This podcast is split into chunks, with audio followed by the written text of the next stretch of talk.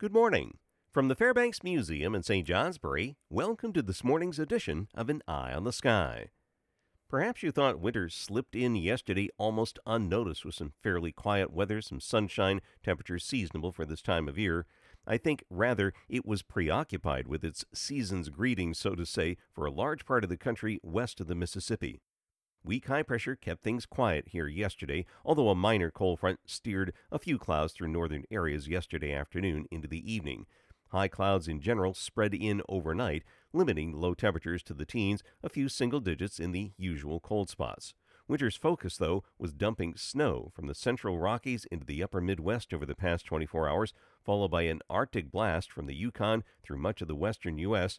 A storm stretches along the leading edge of this cold, a sharp front from the Great Lakes south to Texas with an intensifying storm over the Great Lakes. This is channeling warmth and moisture ahead of it, but it turns to heavy snow on the west side of the front. All of this energy lifts north into the Great Lakes. That'll help form the intense gale center well to our west.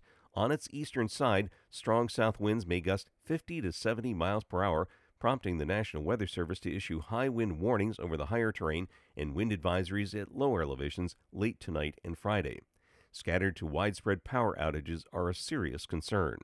These winds will send warm air up and over the retreating cold air late tonight, spreading some snow and a wintry mix northward, changing to rain late at night, last in the Northeast Kingdom, northern New Hampshire, and the eastern townships by tomorrow morning.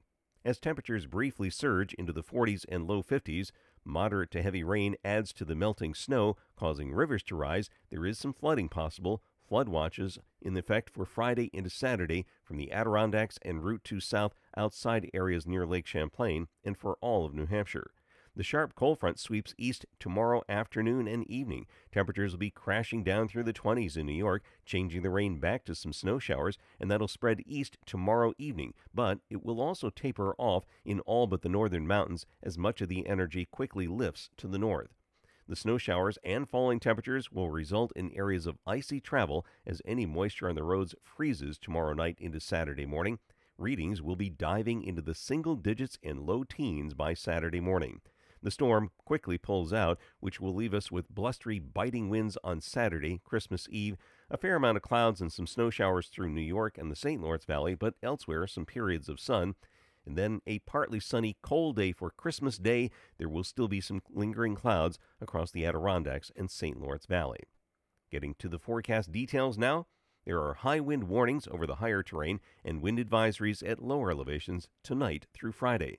Flood watches Friday into Saturday from the Adirondacks and Route 2 south, except for Lake Champlain. For today, high clouds will be filtering the sun, gradually thickening. There is a chance of snow late in New York into southwest Vermont and the Berkshires, highs ranging through the 30s. The winds will be light. Tonight, snow, then changing to a wintry mix or rain, last across northeastern areas. Anywhere from a trace to 3 inches of snow, more over the higher terrain. Winds will increase, gusting up to 60 miles per hour. Lows in the 20s to low 30s this evening will be rising overnight. Tomorrow, any wintry mix northeast quickly changes to rain. Periods of rain, winds up to 60 miles per hour. It'll be quite mild tomorrow, highs 40s to low 50s, but temperatures will fall to the 20s in New York and the St. Lawrence Valley in the afternoon, changing the rain back to some snow with up to 2 inches of accumulation. That's the weather story from the Fairbanks Museum in St. Johnsbury. Make it a great day. I'm meteorologist Mark Breen with an eye on the sky.